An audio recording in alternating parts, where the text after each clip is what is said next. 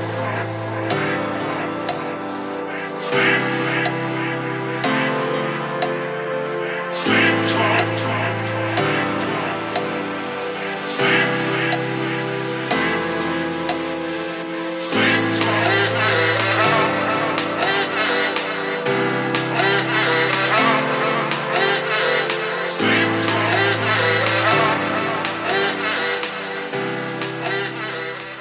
You're listening to Matt Tales 40 Years of Gay Adventures, a journey of sex and truth.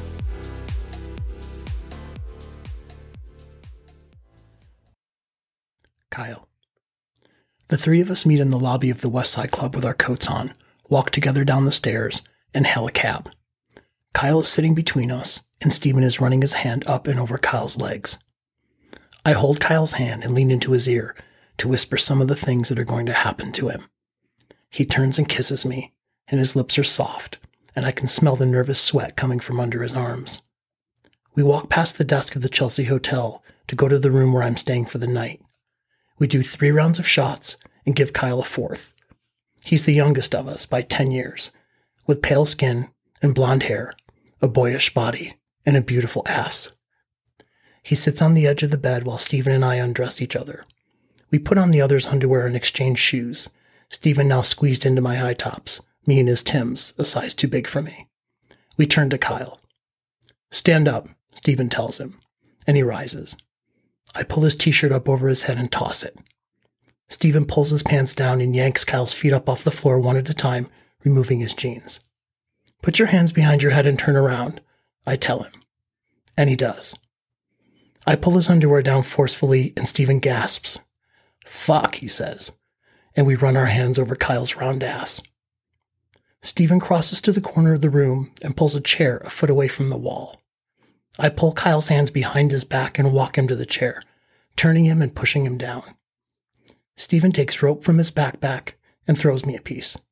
We tie Kyle's wrists to each arm of the chair, then down around his ankles and to the legs. I've removed his sweaty underwear, which I now wad up and push into his mouth. He can't move. You want to have sex with Matt, right? Stephen asks him.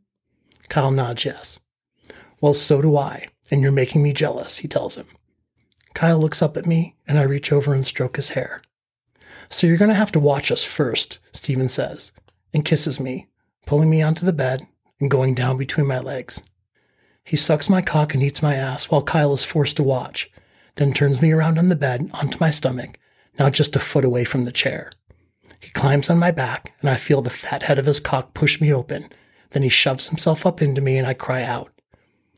He begins to fuck me harder, and I look up, locking eyes with Kyle, whose cock is now stiff.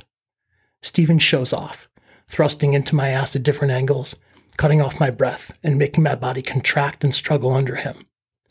He groans and shoots deep inside of me. He rolls off, gets up, and puts on his clothes and boots. Keep the rope and have fun, boys, he says, kissing me goodbye and walking out the door. It closes behind him. I take the underwear from Kyle's mouth. Fuck, Matt, that was so hot, he says, grinning at me. I stand over him. Will you please put me in bed and fuck me now? he asks, sweat falling from his forehead, arms and legs still tied. In a while, I tell him. I look across the room. Do you think this chair will fit into that closet? I ask. Oh, fuck, he says, as I begin to drag him across the room.